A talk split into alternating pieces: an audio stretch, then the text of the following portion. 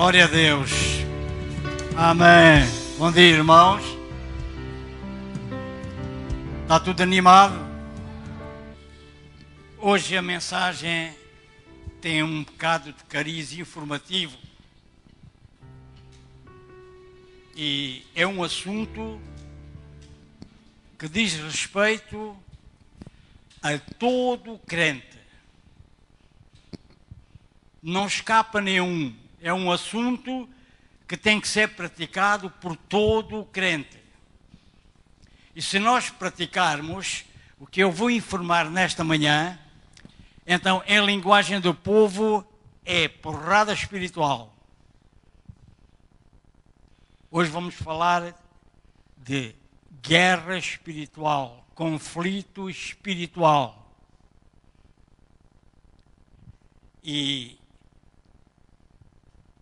vamos abrir a, a palavra de Deus na Epístola aos, aos Efésios, no capítulo seis, e depois os irmãos não saem dessa página porque a, as informações giram à volta, portanto, deste capítulo seis, a partir do verso dez até ao vinte.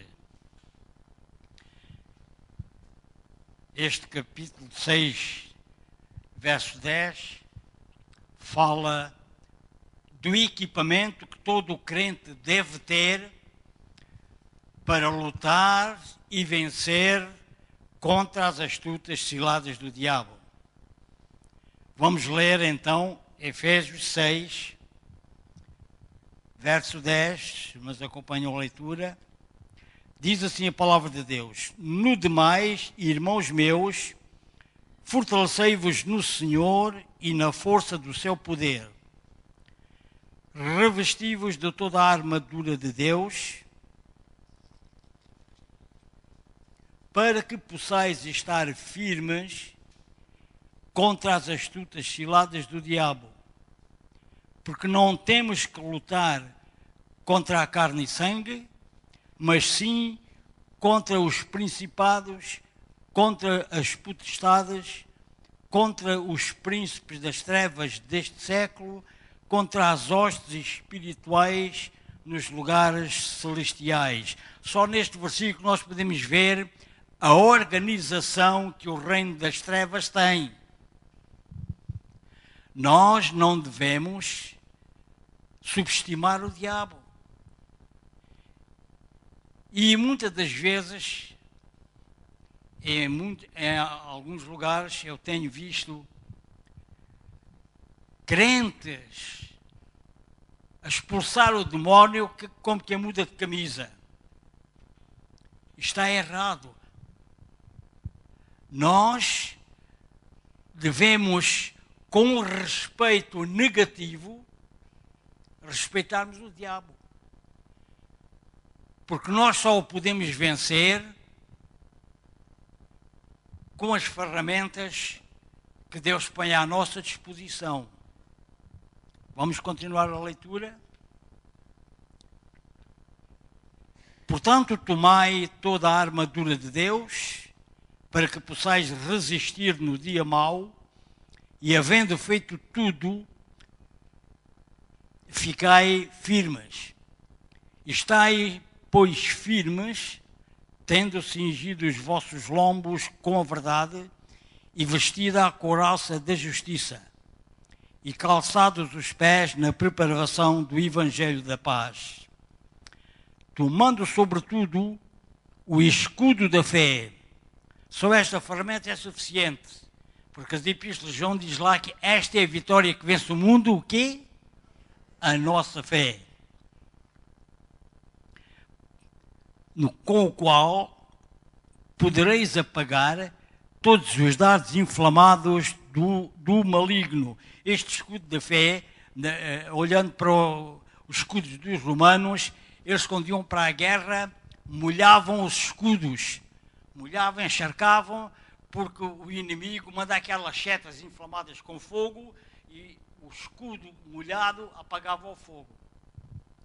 Deus é um craque a, a dar essas ferramentas ao, ao, aos seus filhos. Amém? Tomai também o capacete da salvação e a espada do Espírito, que é a palavra de Deus.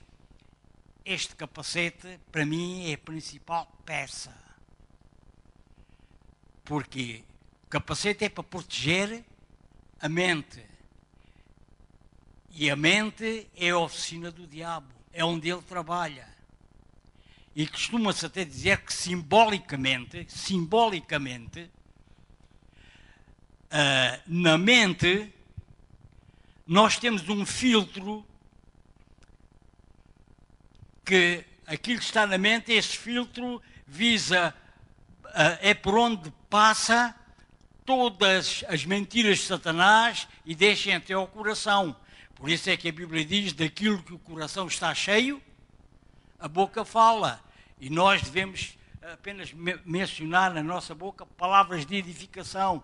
Nem é maldiçar o nosso irmão, mas é palavras de edificação. E a nossa mente protegida, o capacete da salvação protegida, leva-nos a nós pensarmos como Cristo pensou, a amarmos como Jesus amou, a falarmos como Jesus falou. Esta deve ser a maneira de o crente proceder durante a sua caminhada. Amém? Tomai também o capacete da salvação e a espada do Espírito, que é a palavra de Deus, orando em todo o tempo, com toda a oração e súplica no Espírito, e vigiando nisto com toda a perseverança e súplica por todos os santos.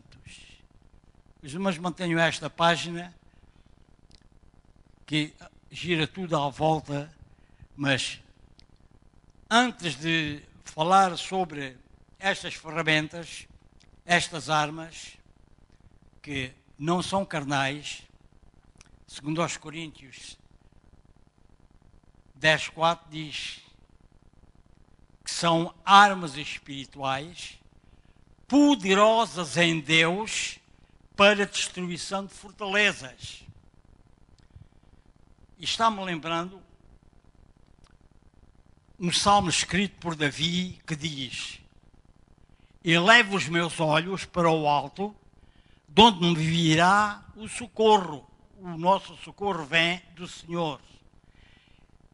E porquê é que Davi usou esta expressão, elevo os meus olhos? Porque uh, Davi estava cercado pelos seus inimigos. E o crente fica cercado pelo diabo. Porque há um versículo que diz que o nosso adversário anda em derredor buscando a quem possa tragar. E a palavra de redor é totalmente diferente de redor. Quem anda ao nosso redor é o Espírito de Deus. E o Espírito de Deus não anda só ao nosso redor, que é muito, ao redor é muito juntinho, é quase colado, ele anda ao nosso redor. E tem mais, não anda só ao nosso redor, mas o Espírito habita dentro de nós, ficando assim com uma proteção. E derredor é o diabo andando ao nosso derredor uns metros afastados. Ele não se teve a aproximar. Porque nós temos o poder do Espírito Santo em nós. Antes de mostrar estas armas, eh, quando Deus, quando Jesus começou a instituir a sua igreja, ele imediatamente disse logo que as portas do inferno não podem prevalecer contra a minha igreja. Aqui há logo uma proteção, que nós podemos ver, há uma proteção que nós uh, uh, ganhamos força e todo o medo deste inimigo desaparece. Mas ele só desaparece enquanto nós permanecermos em comunhão com Deus. Porque o diabo não desiste. E há uma coisa muito importante nestes versículos que eu li. Mostram a completa armadura de Deus. E diz uh, uh, do que é que é composta esta armadura. E há um pormenor importante. Esta armadura, nas costas não tem nada. Isto ensina-nos uma grande lição em relação ao nosso inimigo. Mostra que nós não devemos voltar costas ao nosso inimigo. Mesmo até quando alcançamos uma vitória nos caminhos de Deus e vamos festejar, ficamos contentes de festejar, mas cuidado. Não, nesta nossa festividade, não voltemos as costas porque ele volta a atacar.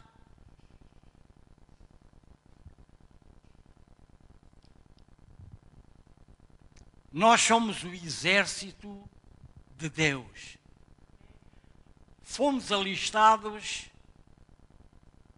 neste exército. E a Bíblia ajuda-nos a concluir que neste, nesta luta ninguém pode ficar neutro. Quer queiramos, quer não, o diabo tem os olhos postos em nós. E então Deus deu-nos as condições para nós resistirmos às suas investidas. A Bíblia também nos ajuda a concluir que a igreja é perseguida, mas não é destruída. O que é que, o que, é que quando o diabo foi ter com Deus para disputar acerca de Jó? Pois, tu dás-lhe tudo, por isso é que ele não te nega. Qual foi a resposta de Deus? Deus aceitou o desafio e disse para o diabo: ah bem, eu vou aceitar o teu desafio. Toca-lhe na pela, vê se ele nega o meu nome. E o diabo voltou costas e Deus chamou a atenção. Psst, mas na sua vida não tocas. Compreendem a expressão? Portanto, nós podemos ser perseguidos, mas não destruídos. Porque nós, irmãos, o diabo não nos quer tirar da igreja. O objetivo principal dele é arriscar o nosso nome no livro da vida, isto é, perdermos a salvação. Porquê? Na igreja, nota, vamos supor, as igrejas todas do mundo, né, têm milhares e milhares de pessoas dentro da igreja.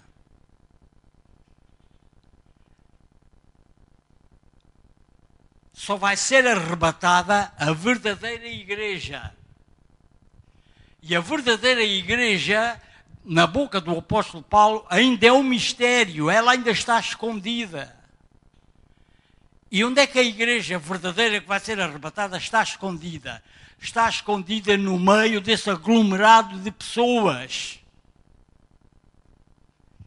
Por isso é que nós, eu não posso dizer, não, eu tinha certeza, eu tinha certeza, sou salvo e tal, vou lá para cima. Não, não. O Apocalipse é bem claro, ser fiel até à morte e dar-te-ei a coroa da vida. Temos que ser fiéis até ao último, até, até ao último suspiro. E então é creio porque e nós nos esforçamos com a ajuda de Deus para permanecermos fiéis. E o que é que, o que, é que nos ajuda a ficarmos fiéis? É se nós meditarmos e lermos o Apocalipse, vemos qual é o futuro glorioso que nos espera, irmãos. Por isso, o céu é para os vencedores, não é para os derrotados, irmãos. E a palavra de Deus mostra-nos que há dois reinos. Reino de Deus e reino das trevas, ou reino do diabo. E então Jesus assaltou a casa do valente, o valente aqui é o diabo, e saqueou-lhe os bens. Quais são os bens do diabo? almas que ele tem aprisionadas pelo pecado. E Jesus assaltou-lhe a casa, tirou-lhe os bens, foi é, as almas salvas. Por isso é que o crente, o crente é chamado para fora. O que é isto? Esta expressão para fora é quando Deus nos tirou do reino das trevas e nos transportou para o reino do seu amor, para o reino da luz, que é o reino da verdade. Eu, quando me preparava para esta lição, eu podia ver no Velho Testamento que existem na vida do povo de Israel três etapas. E no sentido espiritual, estas etapas também se aplicam à igreja. Quais são estas etapas? Egito, deserto e Canaã. No Egito, o povo estava escravizado pelo pecado. E Egito, no sentido da igreja, significa o mundo com todas as suas concupiscências, com toda a espécie de pecado. E por isso Deus libertou o povo de Israel do Egito, como Jesus nos libertou da influência do mundo. E então, eles tinham um objetivo, que era a terra de Canaã. Uma terra que emana leite e mel, onde há tudo de bom. E porquê é que esta expressão, uma terra que emana leite e mel? Porque notem, irmãos, Deus sempre lidou com o povo de Israel à base de bênçãos, espirituais, bênçãos materiais, irmãos. O que não acontece com a igreja.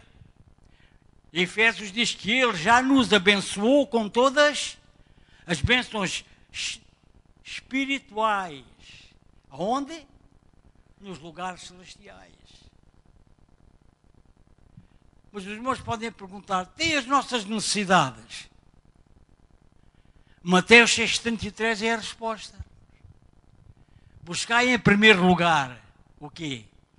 O reino de Deus e a sua justiça. E todas estas coisas, se lermos o contexto deste versículo, vemos que estas coisas é o comer, é o vestir, é as nossas necessidades materiais supridas. Mas em primeiro lugar está o reino de Deus. A Bíblia é extraordinária a dar esta orientação. Temos é que a conhecer. Seguindo avante, Egito, deserto e Canaã simboliza para a igreja que nós estamos numa caminhada. E nesta caminhada há muitas armadilhas. E simbolicamente a igreja, enquanto estiver aqui neste mundo, está caminhando por um terreno todo armadilhado. Por exemplo, em Angola, muitas crianças ficaram uns sem pernas. Porquê? Por causa dos campos, do terreno que está todo cheio de armadilhas. Não sabemos onde é que elas estão. Por isso mesmo é que nós temos que pedir ajuda ao nosso Deus para ir à nossa frente. Abrir caminho onde Ele não há. Porque o cristão, se não estiver bem informado, e às vezes quer, quer correr a vida cristã apressadamente, dá um passo a mais, pisa uma mina e acabou a história. Nós pisamos terreno falso. Há caminhos que ao homem parecem direitos, mas o seu fim é morte e destruição. Por isso precisamos da orientação de Deus para nos ajudar. Que orientação é que Jesus nos dá? Ele colocou, eu já, eu já meditei nesta matéria profundamente, sobre o ministério dos anjos. À medida que, que, que nós vamos meditando no ministério dos anjos, isto começa a sentir uma paz. porque o, o, o ministério dos anjos, os anjos foram enviados para trabalhar em nosso favor, irmãos. Temos uma proteção incalculável. Só a Bíblia que nos pode mostrar esta proteção que nós temos. Temos a proteção do nosso Pai. Esse mais que suficiente. Se isto não chegasse, temos o nosso Jesus que está lá em cima a interceder por nós. Por isso mesmo, é, é Jesus lá em cima a interceder por nós, mas não nos deixou desarmados cá na terra. É Jesus lá em cima a interceder por nós e o Espírito Santo na terra também a interceder por nós, irmãos. Não há que ter medo quando o diabo vem contra nós. Ele pode derrotar-nos em algumas batalhas, mas a expressão no Velho Testamento que o crente cai sete vezes, mas levanta-se oito, é mais teimoso. Costuma-se dizer o que é que é necessário para vencer um teimoso. O que é que eu tenho que fazer para vencer um teimoso? É ser teimoso e meio. Estou por cima e não por baixo, por cabeça e não por cara. Quando este povo foi liberto do Egito, eles tinham que atravessar o deserto. E notem, se meditarmos na caminhada do povo de Israel no deserto, nós vemos que o deserto é um lugar de perigo. Mas na caminhada é extraordinário. De dia, a nuvem guiava o povo, protegia-o. À noite, a coluna de fogo protegia o povo de Israel. De dia, a nuvem, por causa do calor no deserto. À noite, o fogo, por causa de, de, de, dos animais selvagens que atacavam as pessoas. Maravilhosa proteção. Nós temos os anjos de Deus que nos dão esta proteção quando o diabo tenta guerrear conosco. E nós vencemos sempre. Porquê? Se permanecermos em comunhão com Ele, se nós estivermos do lado de Jesus, e Jesus nunca perdeu uma batalha. O Apocalipse diz que nós já o vencemos pelo sangue de Jesus, irmãos, que é uma das armas poderosas. Deus não enviou o povo de Israel para o deserto para os matar. Da mesma maneira, o deserto, na linguagem espiritual, simboliza o mundo com todas as suas concupiscências. E nós somos aliciados pelo diabo a olharmos para as coisas materiais.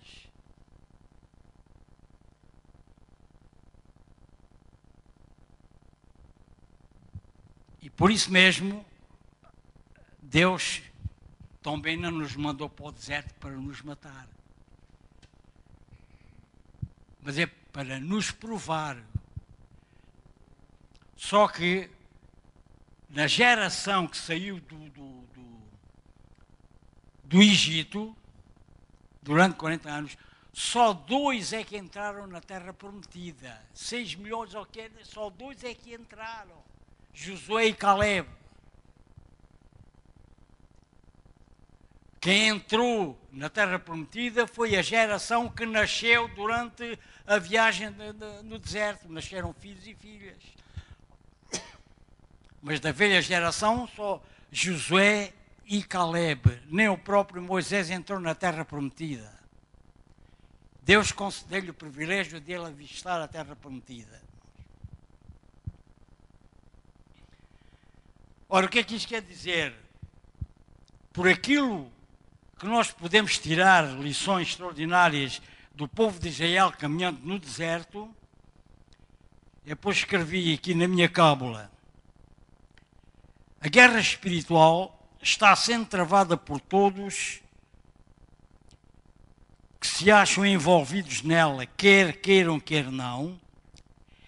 Ela não afeta apenas algum, alguns crentes, nem dura apenas algum tempo. A nossa luta só termina quando a igreja for arrebatada, irmãos.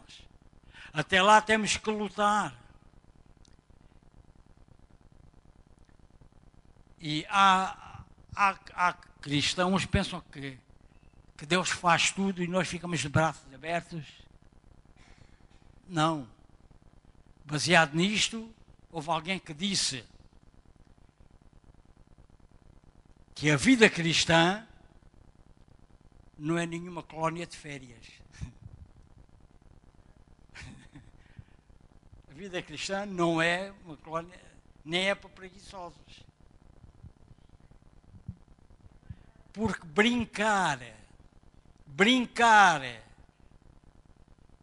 ao cristianismo é muito perigoso. É muito perigoso. Nem sequer vamos pensar em fazer qualquer tentativa. E a frase completa é assim: a vida cristã não é nenhuma colónia de férias, mas é um campo de batalha. E depois diz, quem não é um guerreiro é uma vítima. O que é que nós queremos ser? Queremos continuar a ser guerreiros ou queremos ser vítimas deste, deste conflito? Deus não permite, porque nos tem equipado com estas armas, armas da luz, armas da verdade. Portanto, temos todas as condições para sobrevivermos a qualquer ataque que o diabo tem que fazer contra nós. Quem vai à guerra, dá e leva, não é? Quem vai à guerra, dá e leva. Alguns, até mesmo na guerra espiritual, ficam feridos. Têm que ir para o hospital espiritual serem tratados. Por exemplo, o diabo quis-me ceifar a vida.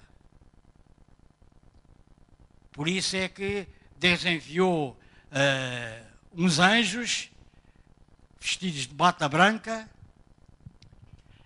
abriram daqui até aqui, fizeram aqui o serviço deles, ainda que esta casa, estou amarrado com arames por dentro, mas estes anjos ainda me prolongaram a vida por mais algum tempo, até que Deus queira. Porque a minha convicção é, irmãos, enquanto, eu, enquanto Deus me quiser aqui, o diabo não toca. Toca-me na pele, mas na minha vida não toca. Por isso, quando é uma ocasião, quando estava num outro ministério, uh, os médicos do Hospital de Oncologia, quando havia um caso de emergência, iam à igreja da Praça de Espanha pedir um pastor para ir lá, que estava um, uma pessoa uh, uh, já em, em fase terminal. E nesse dia, nesse dia não estava nenhum pastor na Praça de Espanha, só estava eu, mas a minha esposa. Então o médico mandou uma enfermeira à Praça de Espanha e lá vou eu, pego na minha Bíblia, lá vou eu. Assim que eu cheguei, identifiquei-me, os médicos estavam no biombo com aquela uh, nossa irmã toda ligada, era só... E então os médicos afastaram-se para eu entrar, ministrei à nossa irmã e eu fiquei, era a primeira vez que fazia aquilo, disse, Senhor, ajuda-me a ministrar. E então eu agarrei na mão daquela irmã. E, e ela estava em coma, mas ela ouvia. Se a irmã me está a ouvir, aperte-me a mão. E ela apertou. E então aí eu ministrei para ela e disse, Senhor, não sei mais o que dizer, portanto, entrego-a nas tuas mãos. A Acabei disto, dei, saí do biombo de onde estava, os médicos entraram logo, eu só ouvi os médicos dizer, esta já está. Mas ela ouviu tudo o que eu estava a dizer e partiu, guardou a sua fé até ao fim. Portanto, não se pode dizer que esta irmã foi derrotada. Ela conquistou aquilo que a esperava durante o seu caminhar aqui. A Canaã, a parte celestial que emana leite e mel. Leiam o Apocalipse e vejam, portanto, a, a, a simbologia para mostrar o que é que há lá em cima, o que é que nos espera. Porque o, o Apocalipse tem uma mensagem para os incrédulos e tem uma mensagem para a igreja. No Apocalipse está escrito o futuro da igreja e o futuro dos incrédulos. Ah, porque é que Deus não pôs só o futuro da, da igreja lá no Apocalipse? Não. Notem, Deus sempre faz de maneira dupla. Em Deuteronômio está lá escrito, vida ou morte, qual vais aceitar? Esta expressão me mostra que Deus não mexe no nosso livre-arbítrio. Somos nós que temos que escolher, porque eh, alguém disse que tudo que nós temos é de Deus, menos uma coisa. E esta coisa é o livre-arbítrio que Ele nos deu, é nosso e Ele não toca. E quando aparece esse aspecto duplo que Jesus faz, é, é um apelo que Jesus faz ao nosso livre-arbítrio para sermos nós a escolher. Qual vai-se escolher, vida ou morte? E depois Deus diz, mas eu te aconselho a que escolhas a vida para que vivas. Portanto, enquanto nós estivermos aqui, tudo que possa acontecer ao crente, tanto material como espiritual, tudo está no controle de Deus. Tudo está no controle de Deus. Quando ele entender que o nosso tempo aqui terminou, então ele, há duas maneiras de nós sermos arrebatados, irmãos. Há duas maneiras de nós sermos arrebatados. Ou ficamos vivos para o arrebatamento, ou Deus chama-nos antes do arrebatamento, porque no arrebatamento, aqueles que ficarem vivos, o arrebatamento é algo coletivo e também existe o arrebatamento individual, que é quando Ele nos chama antes do arrebatamento coletivo, que é Deus ou, ou, ou, ou é através da morte, porque eu, eu tirei esta conclusão, tirei esta conclusão quando o meu irmão faleceu. Quando o meu irmão faleceu, através de um desastre, um carro deu-lhe uma cacetada e, e matou, eu interroguei-me e até lutei contra Deus e quase que exijo a Deus que me desse a resposta, porque é que ele levou o meu irmão com vinte e cinco anos. Interroguei-me mesmo. Deus respondeu-me. Mas passado alguns anos. Através de um missionário americano que veio a Portugal fazer aquelas campanhas em tendas e montou a tenda na Reboleira. E através da mensagem, este americano, o que ele falou foi Deus que lhe deu esse recado. E aquele recado foi para mim, e a partir daí eu compreendi porque é que Deus levou o meu irmão mais cedo. Porque o nosso Deus não é um Deus de confusão, irmãos. Era uma luta que eu estava a travar. E então eu alcancei vitória. Tudo está debaixo do controle de Deus, irmãos. A passagem que eu li começa... No demais, irmãos meus, fortalecei-vos no Senhor e na força do seu poder. Como é que nós fazemos isto? No momento da salvação, Jesus, através do seu Espírito, veio habitar em nós. Por isso nós ficamos logo aí apetrechados.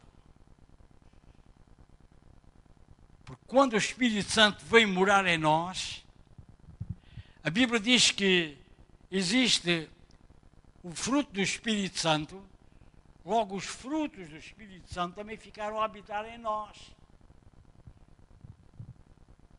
E mais, no momento da salvação, foi dado a todos a mesma medida de fé. Então pergunta-se, porque é que uns têm mais fé que os outros? Aqueles que têm mais fé são os que praticam mais a palavra de Deus. Aqueles que praticam menos ficam raquíticos. E Deus não quer pessoas raquíticas espiritualmente falando. Jesus não quer vítimas, quer é guerreiros, virados para a frente. Ex. Notem-se, se os irmãos forem ao capítulo quatro do Evangelho de Mateus, a narrativa da tentação de Jesus, ali se é mostrado que o diabo também conhece a palavra de Deus. Lá está escrito... Uh, Tu transformas, o teu pai transforma pedras em pães. Mas Jesus disse logo, Satanás, mas tão bem está escrito. Só, quem, só, só com a diferença, enquanto o diabo falava a palavra de Deus, era só de boca. Jesus falava a palavra de Deus, vindo de cá de... É o que tem que acontecer connosco. Porque nós, nós temos a mente de Cristo. Nós temos a mente de Cristo. Lá está, está o que eu disse há bocado atrás. Existe um filtro que filtra todos os nossos pensamentos para eles descerem ao coração. E depois daquilo que a boca está cheia, naquilo que o coração está cheio, a boca fala. Temos de nos encher da palavra de Deus. Mas as ferramentas que Deus nos dá para resistirmos às astutas ciladas do diabo, são várias. E todas elas necessárias. E qual é a principal coisa?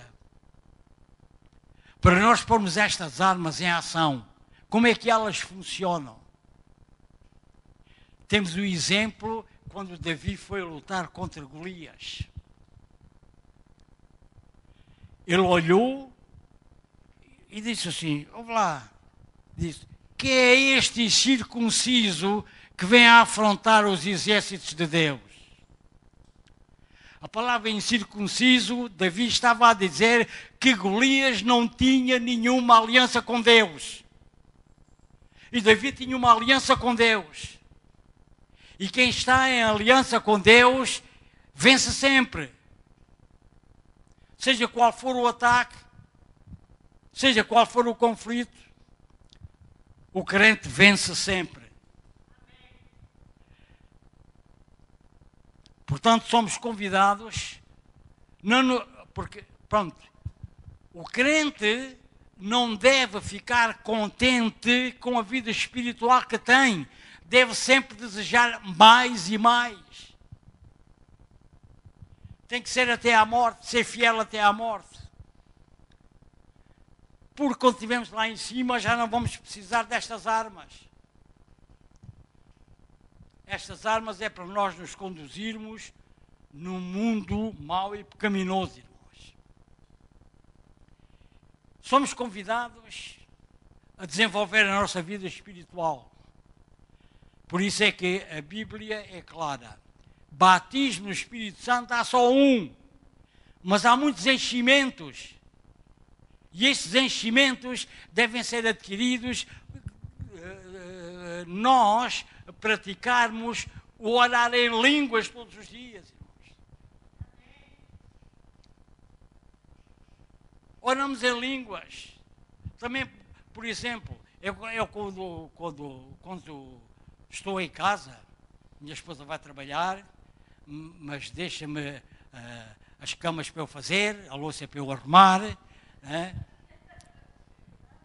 E enquanto faço estas tarefas, eu ponho um vídeo ou ponho uma cassete e estou a ouvir louvores, estou a ouvir louvores e mensagens, estou-me a encher. Sabem, sabe uma brincadeira, como é que o crente vigia? Sabem que o crente vigia com um olho aberto e com o outro fechado. É verdade. Com o olho fechado descansa e com o aberto vigia.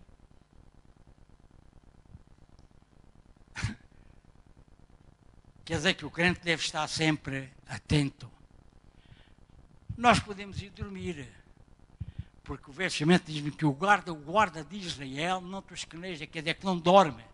Então o crente pensa, então se ele não dorme, eu vou descansar. Deus ministra ao nosso espírito, que enquanto dormimos. Por isso é que Deus diz, precioso é para mim o sono dos meus filhos.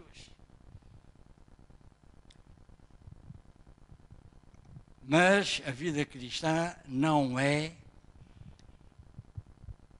uma colónia de férias, nem dá para descansar.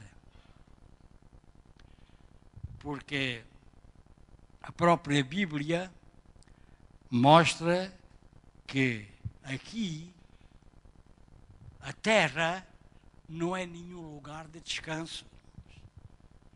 O nosso descanso está lá em cima. E mesmo assim, lá em cima nós não vamos saber descansar.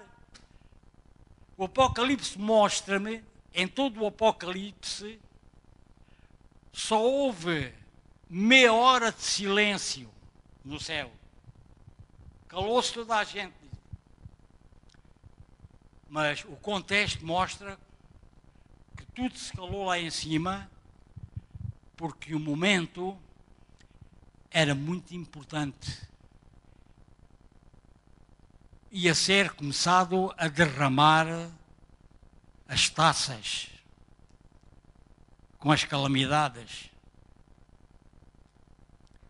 E o momento era muito sério. Já se tinha fechado a porta da graça.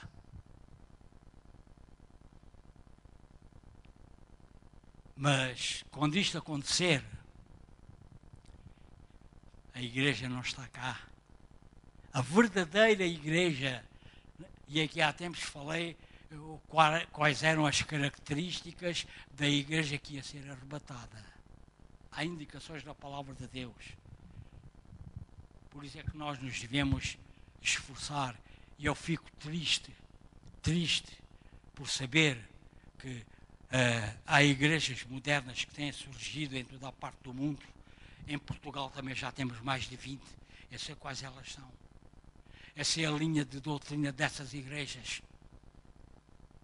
Pregam pregações modernas. Essas igrejas chamadas neopentecostais já não pregam nem, nem que o crente deve viver uma vida de santidade. O crente deve dedicar uma vida de consagração a Deus. Não se fala da segunda vinda. Apresenta-se Deus de uma maneira diferente.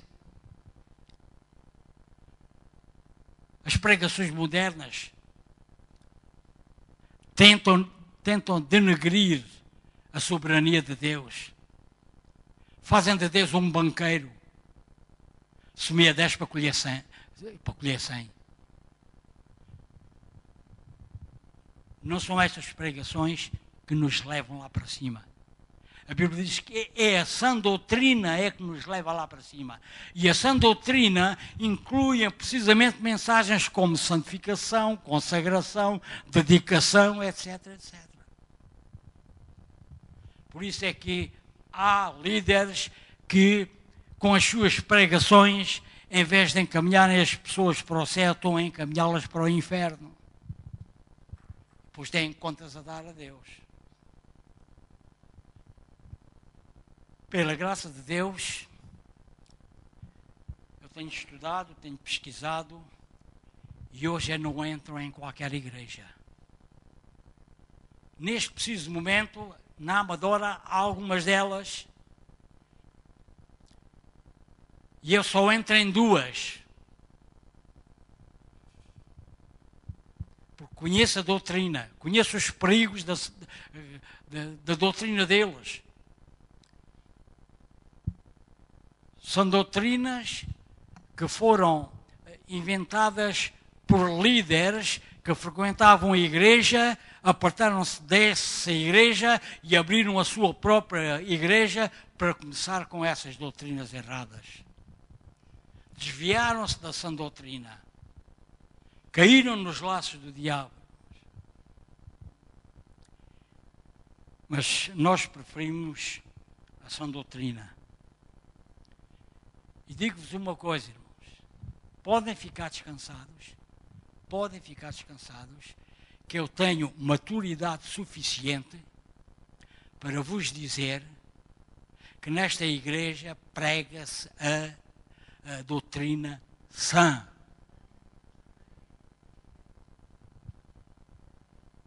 A doutrina sã foi o tipo de doutrina que eu, ao longo destes meus cinquenta anos de caminhada com Deus, tenho sido sempre alimentada.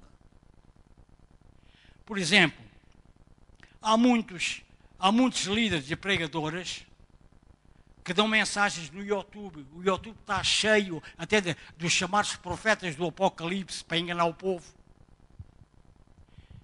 E destes centenas e até dezenas de pregadores que aparecem no YouTube, é só ouço um.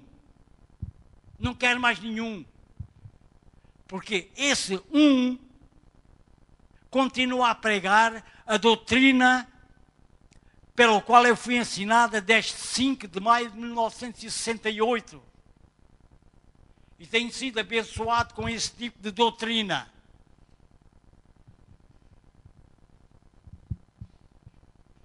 Porque são as sãs palavras que nos introduzem na vida eterna.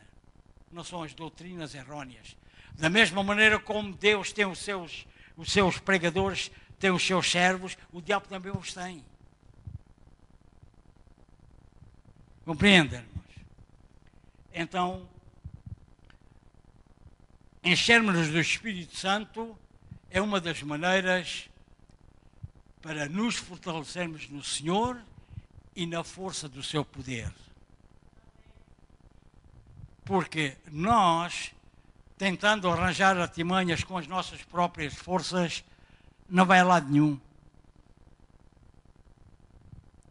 Deixamos de ser guerreiros e passamos a ser vítimas. Amém? E nós não queremos ser vítimas. Portanto, como podemos fazer para nos enchermos?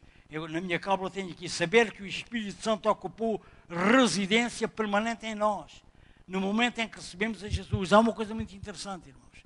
No Velho Testamento, o Espírito Santo vinha sobre pessoas a quem Deus queria usar para cumprirem uma missão. Depois ausentavam-se, depois de cumprida a missão. Mas conosco é diferente. O Espírito Santo veio habitar para todo o sempre. Mas os irmãos podem perguntar: pastor, e quando nós pecamos? O Espírito Santo não se, não se ausenta de nós quando nós pecamos, irmãos. Então o que é que o Espírito Santo faz quando nós pecamos? Ele permanece, mas ele fica triste porque nós pecamos. Por isso é que Jesus nos orientou que o único caminho de retorno é o caminho do perdão, de arrependimento. Por isso é que Davi, num dos Salmos, se expressa assim: Senhor, torna a dar-me a alegria da tua salvação.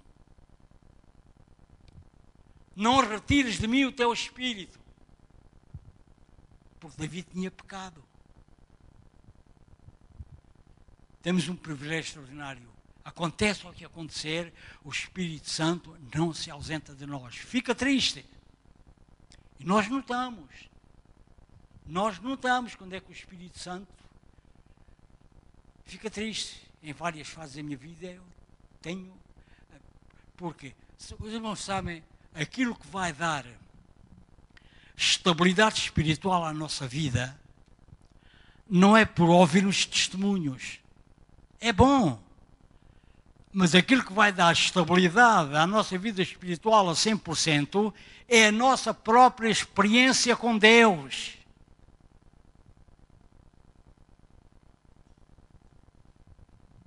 Os evang- o Evangelho de Mateus expressa-se. Onde, e quais são os sítios onde nós podemos ter experiência com Deus? Entra no teu quarto, fecha a tua porta, ora a Deus, e Deus que vem em secreto te recompensará. É a comunhão com Deus. Notem, eu ouvia pastores, não, não, o casal tem que orar juntos. Não, o casal, sim senhor. Aí nós temos que usar de sabedoria. Sim, é bom que o casal orem juntos. Mas individualmente, cada um dos cônjuges também precisa de orar individualmente para se expressar de uma maneira muito íntima que só Deus é que nos compreende, irmãos. Esta tem sido a minha experiência nestes longos anos que caminho com Deus. Não foi fácil, com dezoito anos, a ouvir pancada do diabo, lumba e lumba. Mas até há uma ilustração, por exemplo, que é Deus colocado no, num lado do nosso ouvido direito e o diabo colocado no nosso ouvido esquerdo. E aí trava-se um conflito. Deus diz, pá, vai para a frente, pá. Tu consegues, olha para mim, olha para a minha palavra. E o diabo, não, tu não consegues, pá. Não, não vais lá, pá. Tira daí o pensamento, não vais lá. Estão a ver o conflito que há? Por isso é que o capacete da salvação faz-nos falta. Porque o capacete da salvação, se não o tivermos, porque o objetivo do diabo em nossa vida é roubar-nos a identidade que nós temos em Cristo, irmão. E então, há um ponto de interrogação que devemos fazer. Quem somos? De onde viemos? E para onde vamos? Quem sou eu? Então devemos dizer para o diabo, olha, sou um filho de Deus, mais que vencedor, estou protegido, estou lavado pelo sangue de Jesus. Por isso o teu alcunha é o ires andando. Não podemos perder a nossa identidade. Não, pode, não podemos perder a esperança da nossa salvação. E a esperança da nossa salvação é aquele momento em que Jesus nos há de vir buscar para nos introduzir no descanso de Deus para todo o sempre, irmãos. Só por este bocadinho nós não temos desculpa. Nós não temos motivos nenhuns para não sermos vencedores. As promessas lá em cima estão à nossa espera. As recompensas estão à nossa espera. E se nós formos fiéis, lutarmos, é lá em cima que nós vamos ser condecorados. Há vários versículos. No final de cada carta às sete igrejas, há lá uma frase que é ao que vencer, ao que vencer, ao que vencer dar-lhe esta coroa, ao que vencer dar-lhe aquela. Há recompensas para tudo. Há recompensas para aquele crente que der um copo de água em nome de Jesus àquele que necessita de matar a sua sede. Há recompensa para os pregadores. Há recompensa só para aqueles que confiaram em Deus até ao fim. Há várias coroas que nos esperam lá em cima, irmãos. A mais pequenina tem um valor incalculável. Notem esta expressão. Houve, havia um evangelista que ganhava muitas almas para a salvação. E um dia ele faleceu, partiu juntamente com uma velhinha lá para cima. E esse evangelista viu duas coroas na mão de Jesus, uma maior que a outra. E então ficou todo contente, porque como ele tinha ganho muitas almas, ele ia ter a coroa maior. Mas Jesus, não, esta não é para ti. Ah, Senhor, tu ganhaste muitas almas, mas se não fosse aquela velhinha que dobrasse os seus joelhos, tu não conseguias. Por isso a oração tem muito valor. A oração tem muito valor. Até acontece uma ilustração muito engraçada. Duas, duas, duas esposas, mulheres de, de, de pastoras, estavam sentadas as duas, uma de cada lado. O que é que elas estavam a fazer? Uma estava a cozer as calças do marido no rabo. E a outra estava a cozer uh, uh, as calças nos joelhos. Já estão a ver a ilustração. A que estava a cozer as calças nos joelhos estava a mostrar que a vida espiritual do marido era conduzida de joelhos. Sinal de humildade, sinal de reverência na presença de Deus. Irmãos. Convém que ele, Jesus, cresça em nós e nós possamos diminuir. Nós temos que nos despojar de toda a nossa sabedoria, de todo o nosso orgulho. E houve um crente que disse para o outro, ouve lá, o que é que tu ganhas em estares a orar constantemente? E o outro crente disse, não ganho nada, ainda perco por cima. Perdes? Pois, olha, perco o meu orgulho, perco as minhas manias, perco... Compreendem a expressão? Portanto, o nosso conflito é muito sério, muito perigoso. E notem, nós, o que é que nós viemos fazer à igreja? Viemos nos amparar uns aos outros. Porque nós não devemos pensar individualmente que podemos levar a carga sozinhos. Precisamos de reforço. Precisamos de reforço. Quando se fazem as grandes campanhas, até mesmo quando vai um grupo de crentes sair para a rua para distribuir literatura, então na igreja fica outro grupo a orar por esses servos que estão a distribuir. Nós precisamos ter proteção na nossa retaguarda. No conflito, porque Satanás tem os exércitos bem organizados, tem os seus demónios, uns para, uns, uh, para dar enfermidades, outros para darem problemas, outros para, para, para, para não suprir as necessidades. Até mesmo no mundo inteiro, nos territórios, há demónios específicos, terri- chamados demónios territoriais. E temos um exemplo no livro de Daniel, quando Daniel orava hein, e, e para obter resposta foi preciso esperar vinte e tal dias, pois é que veio a resposta. Mas o anjo, quando lhe trouxe a resposta, disse, Daniel, as tuas palavras foram ouvidas desde o início. Então, porque é que demorou vinte e um dias? Temos que ir ao contexto disto, que é o seguinte. Existem três céus. Três. É o das estrelas. Depois é as regiões celestiais, onde o diabo tem o quartel-general montado.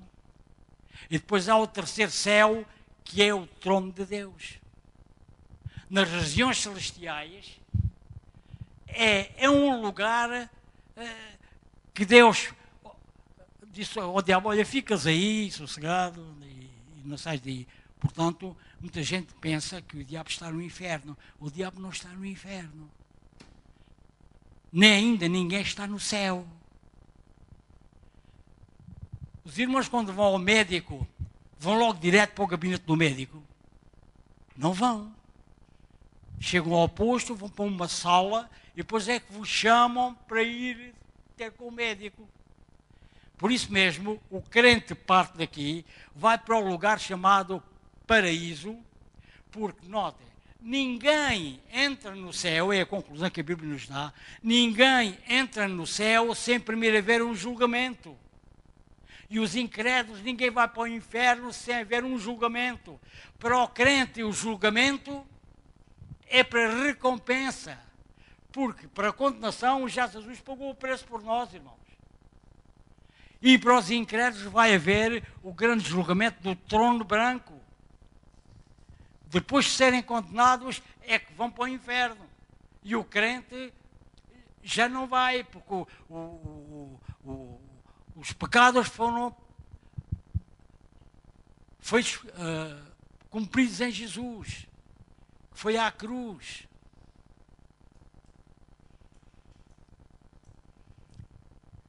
No Velho Testamento há, há, há, há o, creio que é o livro de Levítico, divide-se em duas partes. Um, quer dizer que o sacrifício para Deus, esse já Jesus fez.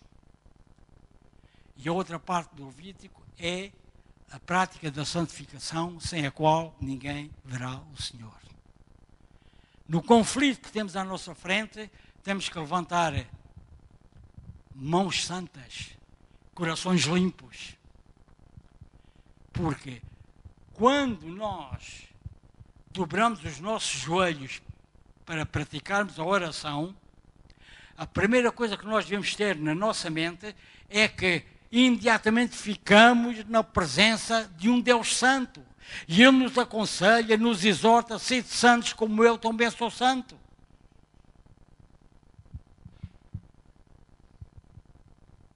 O nosso conflito espiritual tem que ser feito com sabedoria.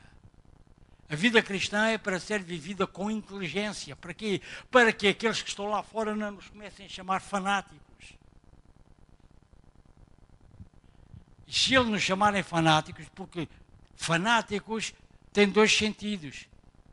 Fanáticos também é sinónimo de entusiasmo. E nós somos, ficamos entusiasmados com o nosso Deus, por aquilo que Ele é, por aquilo que Ele tem feito connosco. Compreendem? E muito havia por dizer, mas eu creio que com o que já se disse, já vamos alimentados. Revestivos de toda a armadura de Deus, para que possais estar firmes das astutas ciladas do diabo. E o escudo, ele tem, ele tem astutas ciladas, tem dardos inflamados. Os dardos inflamados, o diabo não se aproxima de nós, é à distância, como aqueles nativos escondidos no, na, com os grandes canudos, com os dados, à distância, matam os adversários. É isso que o diabo tenta fazer. Por isso é que nós, uma vez vestida a armadura de Deus, não a devemos despir, irmãos. Basta tirar uma peça, o diabo ataca logo. Portanto, nós somos um exército de Deus. Ele nos tem apetrechado com armas ofensivas, com armas defensivas. A Bíblia chama-lhe armas da luz, armas de justiça, armas poderosas em Deus, que é aquele versículo que, que as armas da nossa milícia não são carnais, mas são espirituais, poderosas em Deus para destruição de fortalezas. Nos Salmos diz que a guerra não é nossa, é do nosso Deus. Vejam só como é, como é, como é que as armas que Deus usou para destruir o muro de Jericó. Andaram sete vezes à roda a gritar, mas só à sétima é que o muro caiu. Só à sétima. O mesmo aconteceu com Naamã. Só ao sétimo mergulho é que ficou liberto da lepra. Porquê? A numerologia da Bíblia dá-nos a resposta. Sete é o número de Deus, é o número de perfeição, totalidade. Já seis é o número do homem. Maldade. Porque é que o Apocalipse diz lá seiscentos e sessenta e seis? Três vezes o seis. É mostrar que o diabo tem maldade em excesso. Não interessa a ninguém. A numerologia que mostra Deus acima de tudo, mostra-nos a nós que estamos por cima e não por baixo, por cabeça e não por cauda. E já estamos assentados nos lugares celestiais. Portanto, temos todas as condições para vencermos este conflito. A arma da palavra de Deus, que é a espada do Espírito, tem um, tem um caráter duplo. Tanto é uma arma de ataque como uma arma de defesa. Foi o que aconteceu com Jesus. Satanás atacou, mas também está escrito. E é, nós temos que nos defender, portanto, com a palavra de Deus. Está-me lembrando quando, quando Jónatas fez uma aliança com Davi. É, quando há uma aliança, há sempre troca de presentes. E Jónatas, quando fez a aliança com Deus, naquele tempo os soldados tinham um cinto, que aqui é chamado o cinto da verdade, e depois é onde penduravam todas as armas. Jónatas tirou esse cinto e ofereceu a, a Davi como, como presente da aliança, e Jónatas, ao oferecer-lhe o cinto com aquelas armas todas, estava-lhe a mostrar que estava disposto a morrer por Davi, a proteger Davi. Foi o mesmo que Jesus fez conosco. Dê-nos este cinto com estas armas todas. Mas a aliança de Jesus conosco é diferente. A aliança de Jesus conosco é uh, Jesus dar-nos tudo o que é dele e nós também darmos tudo o que é nosso a Jesus. O que é que nós temos a Jesus? Uma vida de pecado. Mas mesmo assim ele aceitou. E o que é que Jesus nos deu? Só promessas são mais de oito mil. É ou não é maravilhoso termos um Deus assim? O Velho Testamento se expressa em cima no céu, embaixo na terra. Não há nenhum Deus como o nosso que trabalha em favor daqueles que o amam. Somos herdeiros de Deus e co-herdeiros com Cristo. Tudo o que Cristo tem é nosso. E há uma expressão que Jesus disse para os religiosos: ou vocês pensam que se eu pedisse ao meu Pai seis legiões de anjos, ele enviava-nos em meu socorro? A numerologia da Bíblia mostra que essas seis legiões são aproximadamente oitenta mil anjos. Só um chega para nos proteger, irmãos. Quanto mais os outros. E vou ficar por aqui. Numa próxima oportunidade, eu irei mostrar uh, o significado, portanto, da, das outras armas. O capacete da salvação, se não se explicar o que é que significa, a pessoa fica com o capacete da salvação. Os soldados usavam um capacete, mas a Bíblia... A Bíblia uh, uh, mostra-nos o significado que isso tem para a nossa vida espiritual, irmãos. A palavra de Deus. Se formos aos Salmos, Salmo cento e dezenove, verso cento e cinco.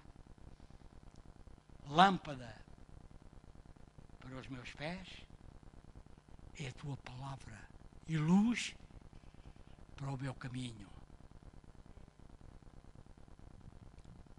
Nós não podemos descuidar a nossa defesa. Temos que estar atentos. Como diz o outro, temos que estar com um olho no burro e outro no cigano. É verdade. É verdade. Portanto, é de vez em quando, não só esta matéria, mas outras, eu vou ao meu pequeno arquivo de mensagens e vou relembrar estas coisas. aumentam, aumentam a minha paz de espírito. Não são as pregações modernas. O Velho Testamento expressa-se as coisas antigas, as veredas antigas. Compreendem, irmãos? O grupo louvor pode subir. Vamos ficar de pé. Através do grupo louvor, iremos ministrar aos irmãos através deste, deste hino. Qualquer hino que seja cantado ou tocado só tem valor para o crente se ele atentar para a letra, porque a letra dos hinos encerra mensagens que podem edificar o nosso espírito. Amém? Aleluia. Todos vós, incluindo-me a mim também, meu querido Senhor e Salvador, te agradecemos por aquilo que tu és, por, por aquilo que já fizestes por nós e por aquilo que ainda vais fazer.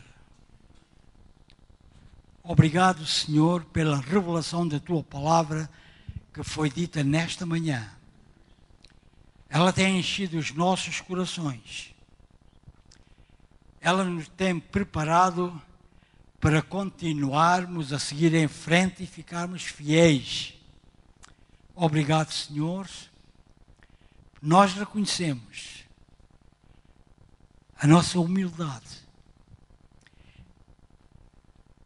e te agradecemos porque tu estás a crescer em nós e nós estamos a ficar cada vez mais humildes, prontos para receber os teus conselhos, os teus avisos e até aceitarmos sermos corrigidos por ti, Senhor, quando estamos fora do teu caminho, quando estamos fora da tua vontade. Mas o teu amor, a tua longanimidade e a tua presença em nós nos encorajam, nos dão forças. Apesar de sermos poucos, mas tu dizes na tua palavra, não temas ao pequenino rebanho. E ficamos alegres quando a tua palavra nos mostra que onde estiverem dois ou três reunidos em teu nome, tu estás no nosso meio. E quando mesmo estamos sozinhos, não é só quando estivermos dois ou três, mas em cada um de nós individualmente, o teu Espírito habita em nós, Senhor. E por isso nós estamos protegidos pela tua glória. E assim o maligno não nos pode tocar, porque nós já o vencemos pelo sangue que tu derramaste na cruz, Senhor. E por isso te agradecemos que temos vivido na tua presença um dia de cada vez. Apenas damos um passo de cada vez, orientados por ti, e assim pisamos terreno seguro. E estamos livres das astutas ciladas do diabo. Obrigado, Senhor, e te pedimos e agradecemos em nome de Jesus. Amém. Aleluia.